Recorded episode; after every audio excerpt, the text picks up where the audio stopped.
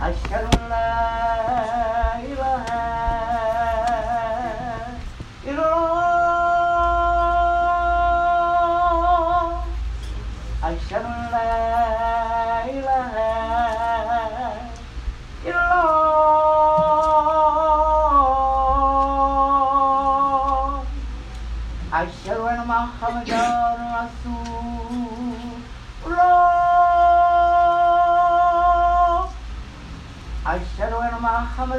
para.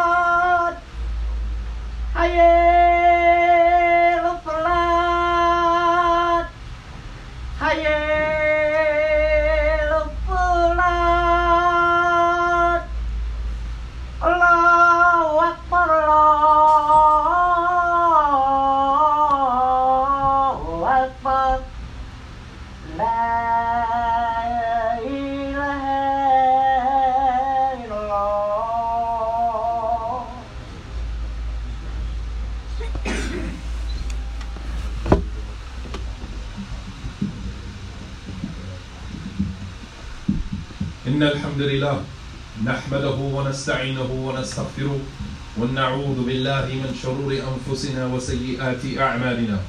من يهده الله فلا مضل له ومن يضلل فلا هادي له.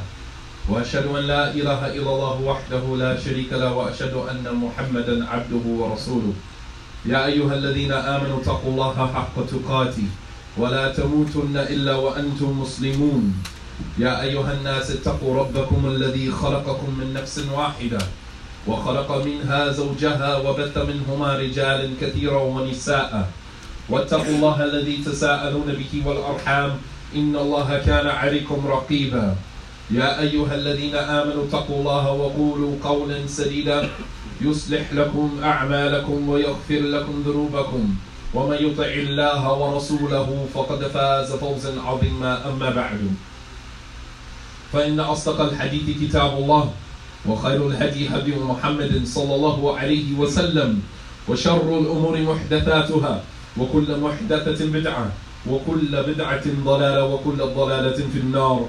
أما بعد Brothers and sisters in Islam, one of the most extraordinary aspects about fasting in the month of Ramadan is the powerful exchange between the personal sacrifices that one makes with his food, drink, and cardinal pleasures and desires, and what he is or she is receiving in exchange.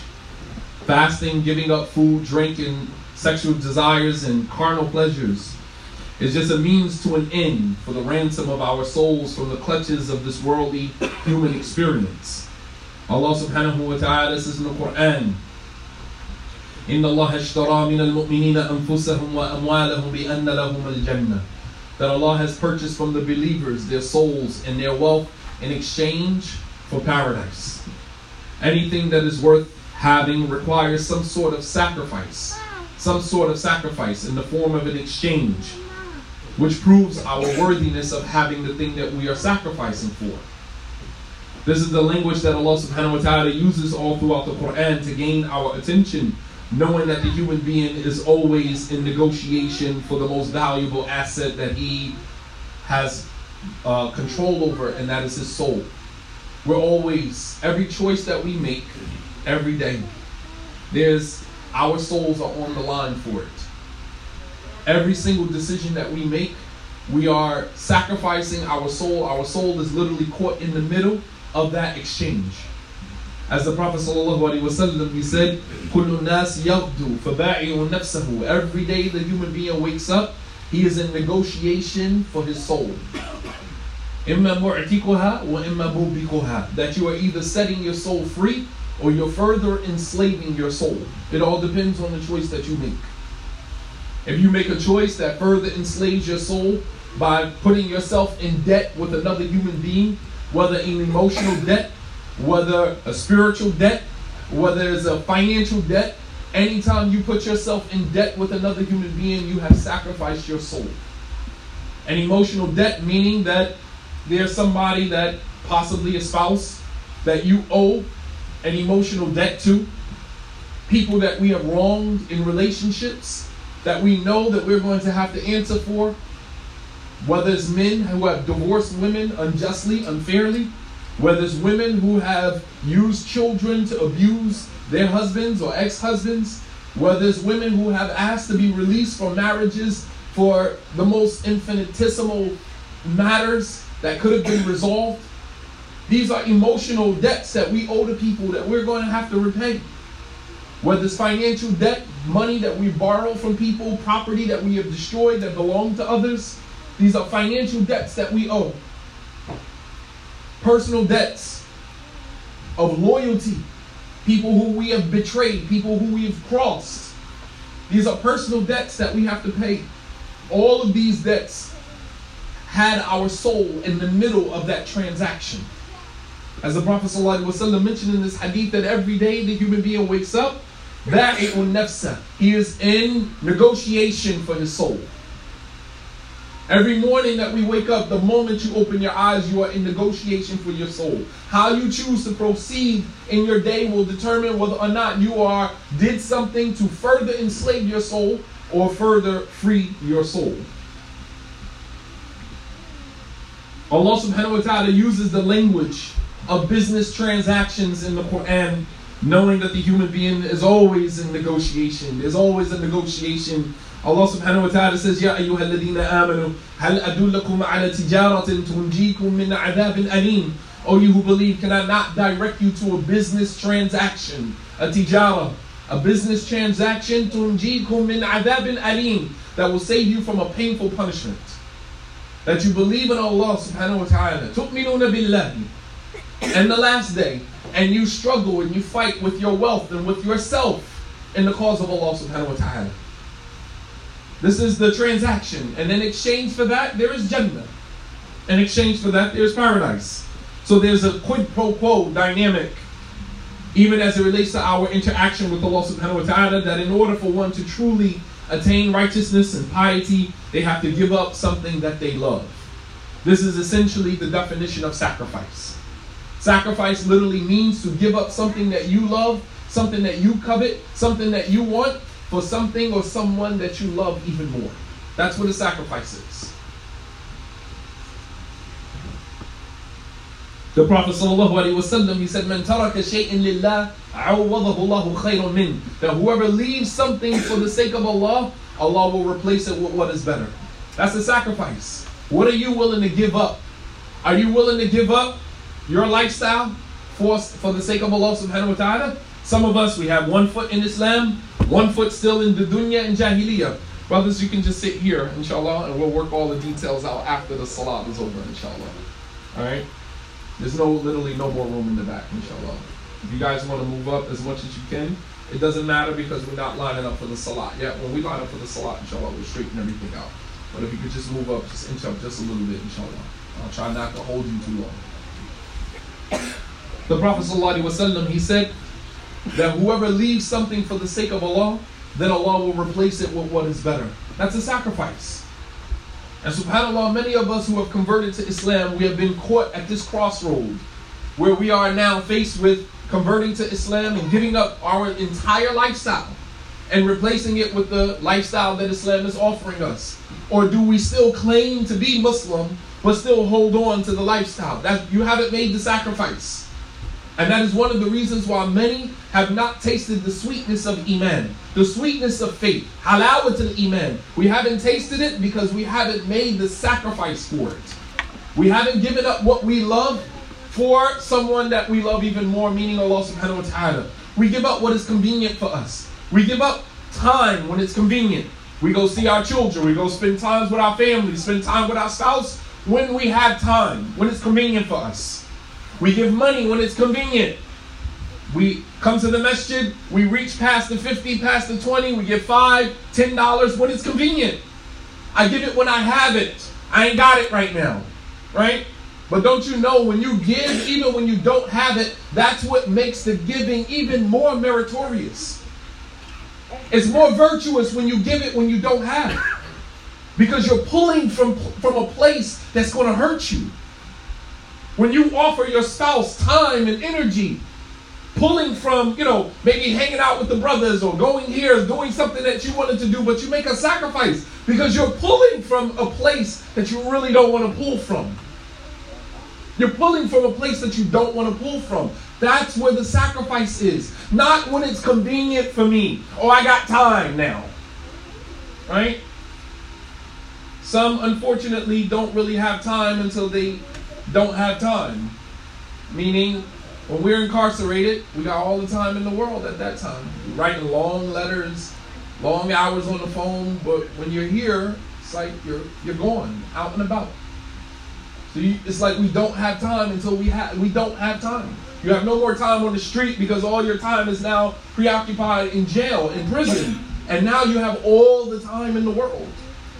But when you're here, it's like you don't have time. These are the sacrifices that are required of us. If we want to taste the sweetness of anything, we have to make a sacrifice. You want to taste the sweetness of Iman, you want to taste the sweetness of faith, you have to be willing to make a sacrifice. You want to taste the sweetness of your marriage, you have to make a sacrifice. All of this idea, I don't want to go to counseling, ain't no another man gonna tell me about my business, ain't no other man gonna tell me he got flaws and mistakes like I do. Yes, he does. And that's what gives him the privilege to be able to give you some advice. The scholars they say, "As-sa'idu man wu'ida bi ghayrihi, was-shaqiyyu man wu'ida bi nafsi." That a sa'id, the successful person, is the person that learns from other people's mistakes. Don't sit there and use this as a justification and say, how I'm going to sit in front of this imam. He got mistakes. He made mistakes just like I am. I'm gonna sit. So who you going to sit in front of? Somebody who's perfect? Where do, where's he at? Point him out. The only reason that you can sit in front of somebody and take advice is because they've made mistakes that you have yet to make. And the successful person is the one who learns from other people's mistakes. And the wretched person, the sad, despicable person is the person who has to learn from his own mistakes because you're too arrogant to learn from somebody else's mistakes. So you got to go and recreate the wheel all over again and create the same mistakes all over again. So rather than us as an ummah, as a commi- as a collective, breaking generational curses and not committing the mistakes of our forefathers, here we are today committing the same mistakes all over again because we're too arrogant and too ignorant to learn from those who came before us. There's nothing worse than an old fool. Because the old fool started off as a young fool. And he just never learned how to not be a fool. But here we are today, still recreating the same generational curses, still perpetuating the same generational curses over and over and over again because we're too ignorant, too arrogant to learn from the past. Whether for us, from us as a Muslim, as a Muslim ummah, as a community, or whether from individually with, with individually within our own families, still perpetuating the same generational curses. Curses. But the Prophet said that whoever leaves off something for the sake of Allah, Allah will replace it with what is better. If you are going to taste the sweetness of anything, that requires a sacrifice. You want the sweetness of Iman? You have to make a sacrifice. You want the sweetness of fasting? Many of us look at fasting as just giving up food, drink, spending long days not eating and drinking, and you are missing out on the sweetness, the halawa of Siyam. There's a sweetness that comes along with fasting, brothers and sisters, I promise you but we are not making the sacrifices, so therefore we are depriving ourselves of the greatest opportunity. And all throughout the Quran, we see examples of men and women who have made sacrifices in one way or another to prove to Allah subhanahu wa ta'ala that He was more beloved to them than the blessings that He gave them. Because to preoccupy yourself with the blessing, the ni'mah, rather than the mun'im, rather than the benefactor, the one who gave you the blessing, is to prove yourself unworthy of having it. I'll say that again. To preoccupy yourself with the ni'mah, with the blessing, rather than the mun'im, the one who gave you the blessing, is to prove that you don't deserve it anyway.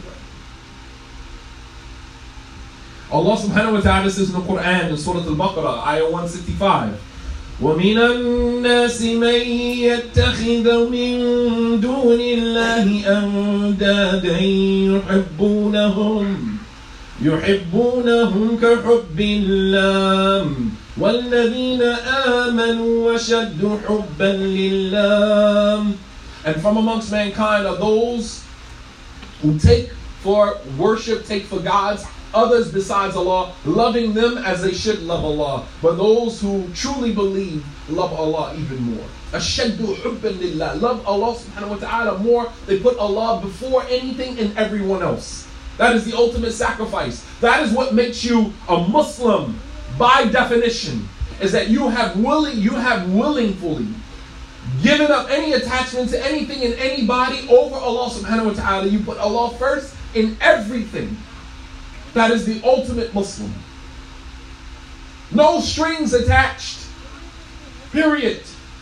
And when you can get to the point in your life where you live life with no strings attached to anyone, meaning nobody controls you.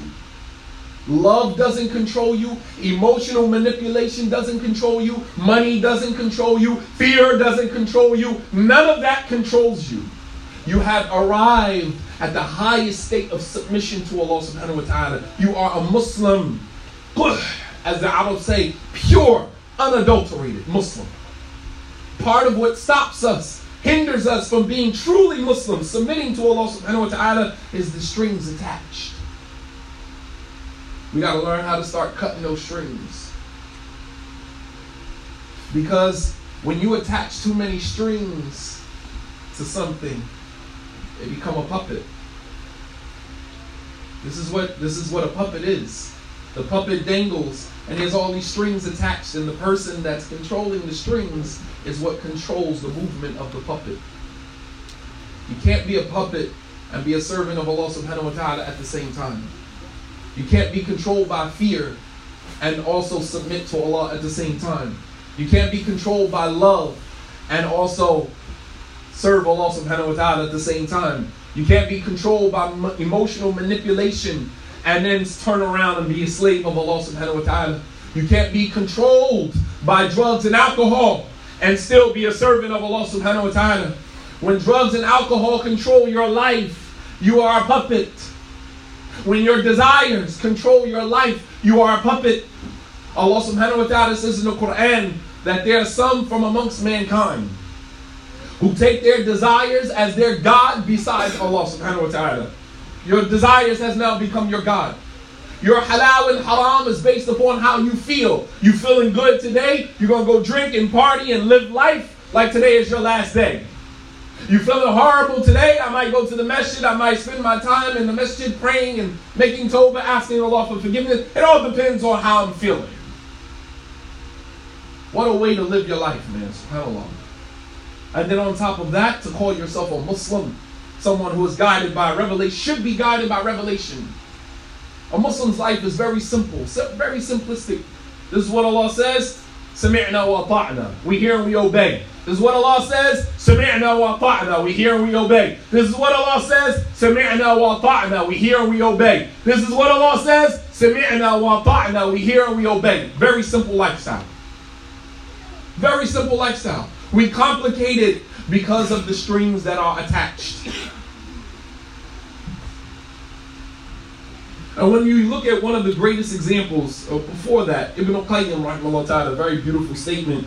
He said, تمام الخذلان انشغال العبد بالنعمة عن المنعم والبالبلية عن المبتلي فليس دوما يبتلى ليعذب وإنما يبتلى ليحذب Ibn al-Qayyim rahimahullah ta'ala, he said from the greatest forms of deprivation, the greatest signs that a person has been deprived of the mercy of Allah subhanahu wa ta'ala is for a person, for the servant to busy himself with the ni'mah, with the blessing, rather than busying himself showing gratitude and praise to the one who gave him the blessing. And for the person who is tested to put more emphasis on the test than the one that is testing you. Because Allah doesn't test you to break you, Allah tests you to purify you. You come out of that fire like Prophet Ibrahim salam came out of the fire when he told the fire, Ya naru kuni salaman wa baradan ala Ibrahim. Oh fire, be a place of tranquility and coolness for Ibrahim. That's what fitna ultimately becomes for you. And you come out of that fitna bright and white like the hand of Musa when he took it out of his shirt,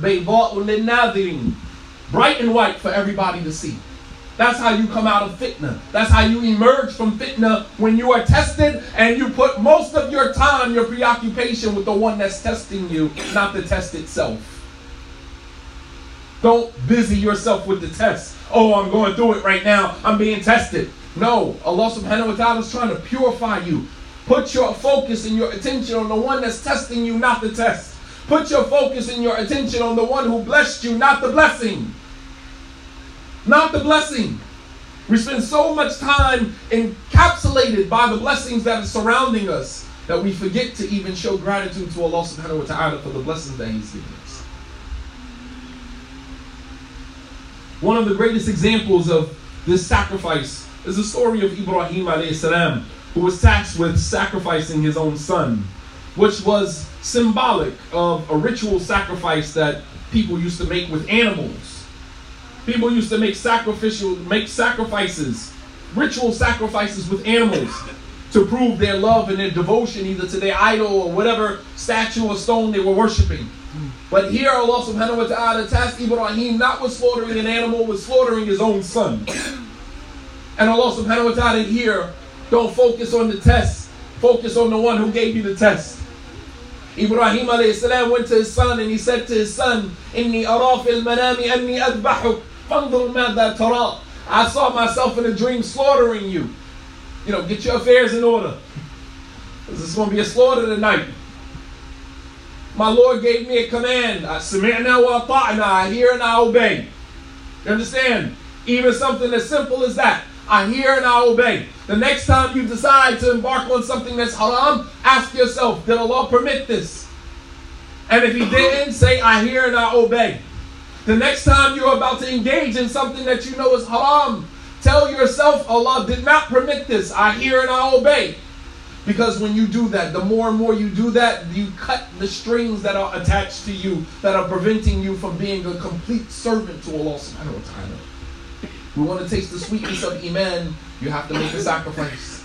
You want to taste the sweetness of lillah, you want to taste the sweetness of loving Allah, then you have to cut your ties with love for anything and everyone else along the same lines as the way that you love Allah. That doesn't mean you don't love your children, you don't love your spouse, you don't love your parents, but not like you love Allah subhanahu wa ta'ala. As Sa'd ibn Abi Waqqas he told his mother when he converted to Islam, and his mother said that I'm not going to eat or drink anything until you denounce your faith.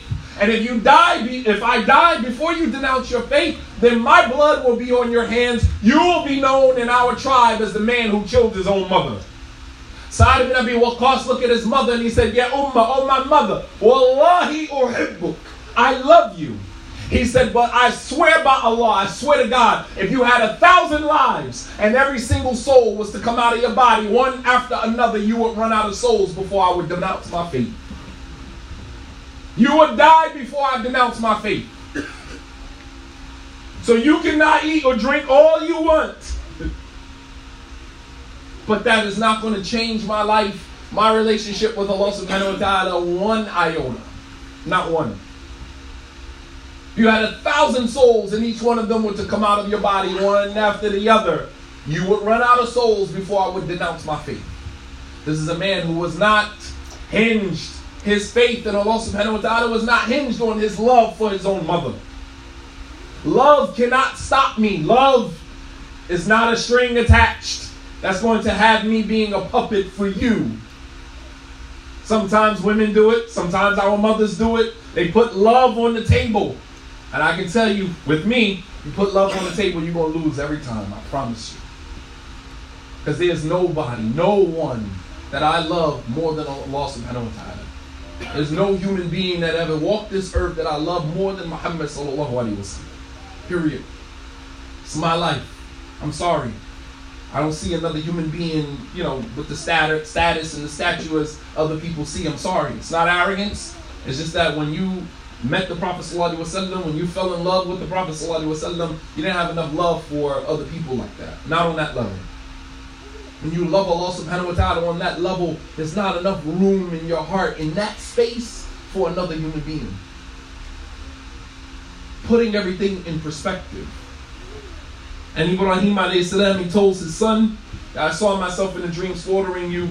Go take a look at your affairs and let me know what you think. And of course, his son loving Allah subhanahu wa ta'ala as well, and loving his father and wanting his father to be obedient to Allah. He told his father, Ya abati, if I ma tu'mar. Satajiduni insha'Allah min as-sabirin. Do, oh my father, do what Allah commanded you to do. Slaughter me. This is a son telling his father, put a knife to my neck and slaughter me because I don't want to stop you from loving Allah, proving your love to Allah subhanahu wa ta'ala. This speaks volumes for the way that spouses try to interfere in their spouse's relationship with Allah subhanahu wa ta'ala. You try to come in between me and my love for Allah subhanahu wa ta'ala. You try to compromise my relationship with Allah subhanahu wa ta'ala. Love me. That's not what a true servant does. A true servant wants you to obey Allah. When the Prophet ﷺ boycotted his wives for 30 days, and after the month was over, he boycotted his wives for a month.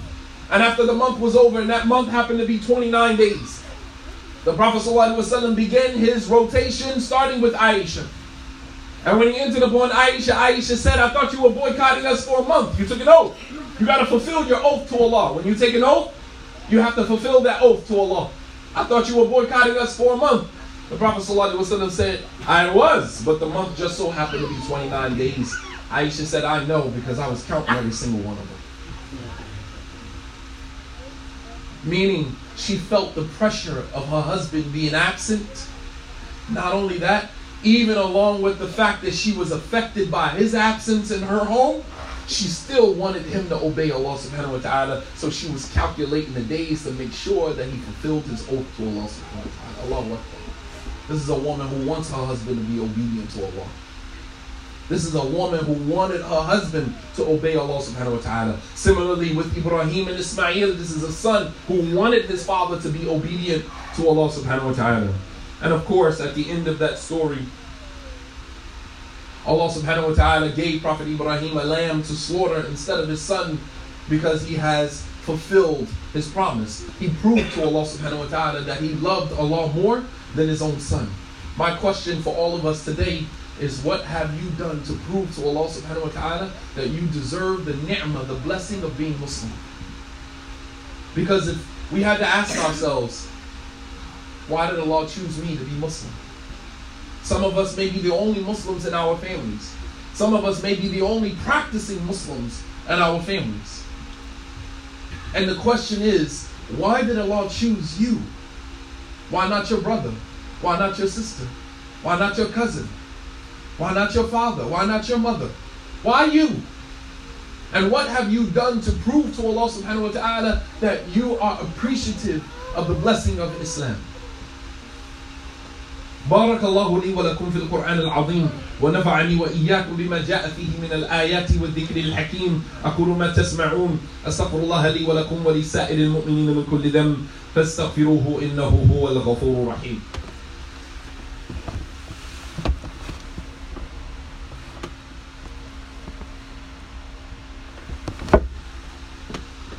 الحمد لله حمد كثيرا طيبا مباركا فيه كما يحب ربنا ويرضى وصلى الله على نبينا محمد وعلى آله وصحبه وسلم تسليما كثيرا أما بعد It is not the thing that is being sacrificed. The reason why Allah subhanahu wa ta'ala gave Prophet Ibrahim a lamb to slaughter instead of his own son is because it wasn't about the son being sacrificed. It was the willingness. were you willing to put a knife to your own son's neck and slaughter him? Were you willing to do that? For me, and Ibrahim proved that he would be willing to do that. And so now, as Ramadan is coming to an end, and we look at all of the things, all of the strings that are attached to us, and those strings are still waiting for us even after Ramadan is over.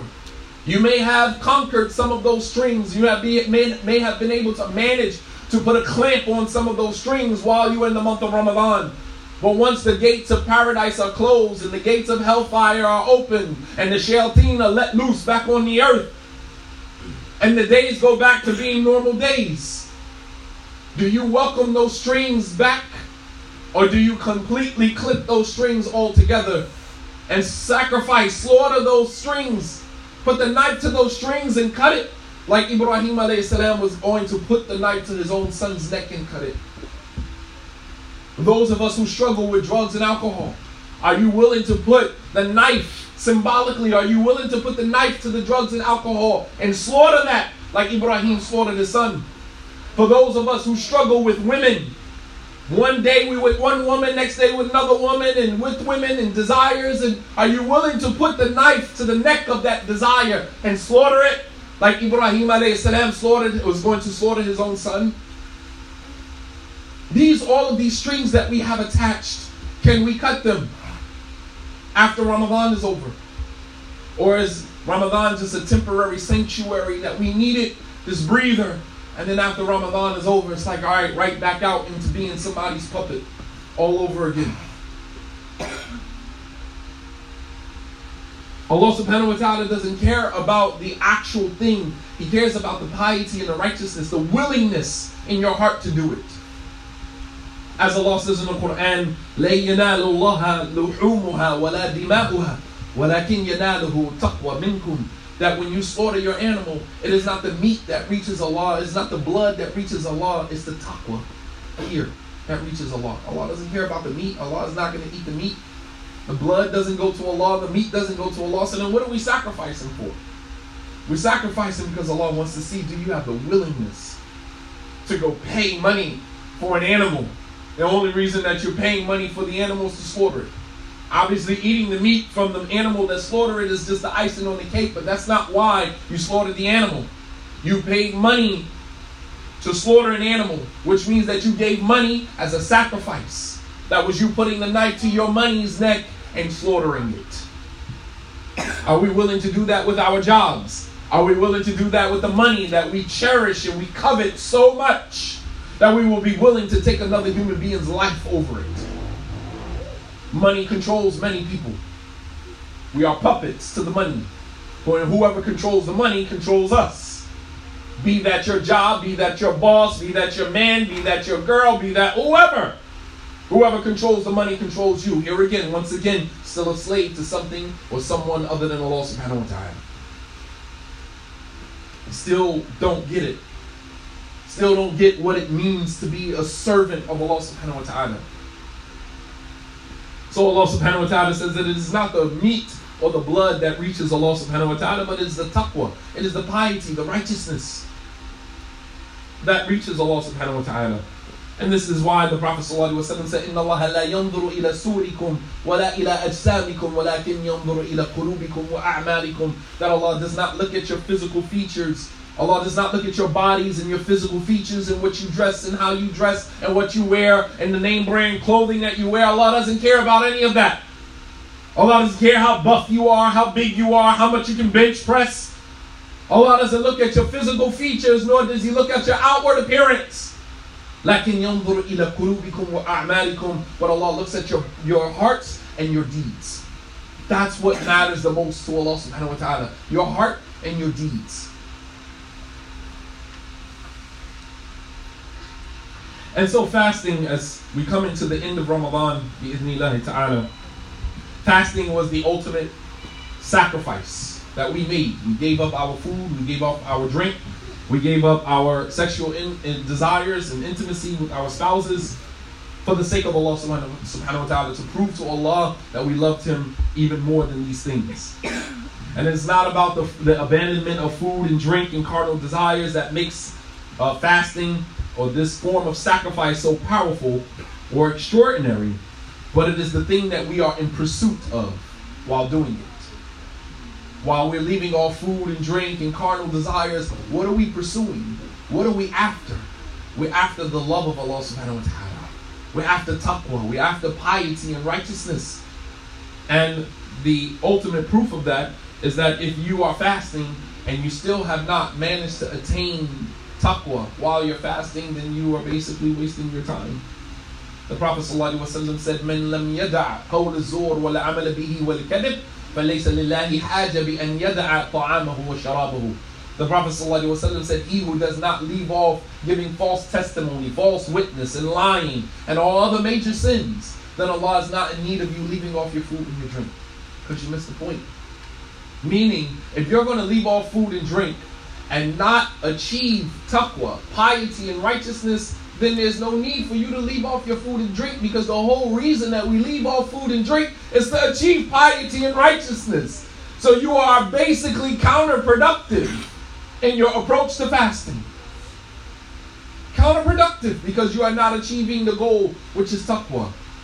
And keep in mind, Ramadan will be over bi'idhnillah in nine days. Nine days, Ramadan will be over.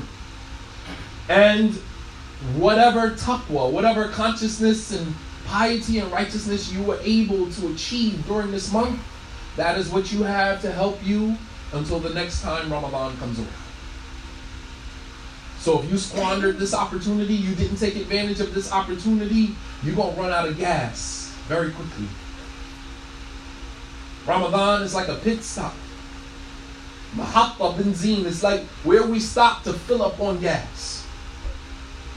It is that pit stop that we need right there when it comes. And we stop, we fill our tank up with gas as much as we can, and then we jump back on the road, on the highway, what we call life, and we continue on until we reach our destination, which is death. And there's some people who like to put $10 in the tank, and you want to put the rest in your pocket. Some people who like to put a half a tank, a quarter of a tank, until you run out of gas and you realize I gotta head back to the gas station, but there's no gas station for another 30 miles. But your gas tank is to run out in 10 miles. You're not to make it. That's a fact. Fill up. Don't play with your deen. Don't play with your heart. Don't play with your soul. Fill up. There's nine days left. Fill up. Fill up your tank with taqwa. So that when you jump back on this highway after Ramadan is over, you got enough gas to last you until you reach the next rest stop, which is next year, Ramadan. You got enough gas to last you. Summertime is right around the corner. Ramadan could not have come at a better time. Alhamdulillah, most people are out for spring break. And for many Muslims, spring break in Ramadan, Ramadan and spring break saved us. And there's some who decided, I'm still going to go on spring break. I'll make the days up after I come back. Let me know how that work out for you. Me, I'm going to stay here and fast. Spring break is not that important. School year is almost over in another month and a half. But here again, delayed gratification, not instant gratification. I don't mind not having it now. If anything teaches us delayed gratification, it is knowing that our destination is paradise, not here. I can wait. Some people want theirs right now. But taking yours right now comes with consequences. It's tainted, it's not pure. But waiting and getting it in the hereafter, it comes with so much more. SubhanAllah. And I'm, I'm, I'm okay with waiting. Especially those of us who have converted to Islam when you've already had your paradise. How much more of the dunya do you need? You were non Muslim for what? 20 years, 30 years? You accepted Islam at 34, 24, 27. How many, how many years of your life, how much more of the world do you need? You've already lived a life. You converted to Islam, Allah forgave you for everything you did. Start anew, you got a new life With a new paradise waiting for you at the end of this. As the Prophet ﷺ said, In Jannah, ما لا عين رأت ولا أذن سمعت ولا خطر على قلب بشر. In paradise, there's things that you will see that no eye has ever seen, no ear has ever heard, or no heart can ever conceive. I'm okay with that. And we ask Allah subhanahu wa ta'ala for His forgiveness. We ask Allah subhanahu wa ta'ala for His rahmah, which is wasi'ah, which is vast and ever expanding over everything subhanahu wa ta'ala. We ask Allah subhanahu wa ta'ala for His maghfirah, for His forgiveness. For indeed Allah subhanahu wa ta'ala loves to forgive. Allahumma innaka afuun kareemun tuhibbul afwa fa'fu anna. Oh Allah, you are afu, you are the partner, and you are generous, and you love to pardon. So please pardon us. Oh Allah, you are the partner, and you love to pardon. So please pardon us. Allahumma inna na'udhu bi ridaka min sakhatik. Oh Allah, we seek refuge with your pleasure from your anger. وَبِمُعَافَاتِكَ مِنْ عُقُوبَتِكَ And we seek refuge from your safety. We seek refuge in your safety from your punishment. وبك منك and we seek refuge with you from you we seek refuge with you from you لا نحصي ثناء عليك ولو حرصنا أنت كما أثنيت على نفسك You are as you deserve to be praised. We can never praise you as you deserve to be praised. You are as you des- as you praise yourself. وصلى الله على نبينا محمد وعلى آله وصحبه وسلم تسليما كثيرا. ربنا آتنا في الدنيا حسنة وفي الآخرة حسنة وقنا عذاب النار. Oh Allah, we ask you for the good of this life and the good of the hereafter and to save us from the hellfire. Allahumma zidna imanan. Oh Allah, increase us in iman. Allahumma zidna imanan. Oh Allah, increase us in iman. Allahumma zidna imanan. Oh Allah, increase us in iman. Allahumma inna nas'aluka ilman nafi'an. Oh Allah, we ask you for beneficial knowledge. وَرِزْقًا طَيِّبًا حَلَالًا And we ask you for provision that is halal and that is good, earned in a good manner. وعملا صالحا متقبلا and we ask you for righteous deeds that will be accepted from you ولسانا ذاكرا شاكرا we ask you for a tongue that is always busy with your remembrance and gratitude to you وقلب خاشعا and we ask you for a heart that is in, always in awe and in fear of you سبحانه وتعالى وصلى الله على نبينا محمد وعلى آله وصحبه وسلم تسليما كثيرا وآخر دعوانا عن الحمد لله رب العالمين وأقيموا الصلاة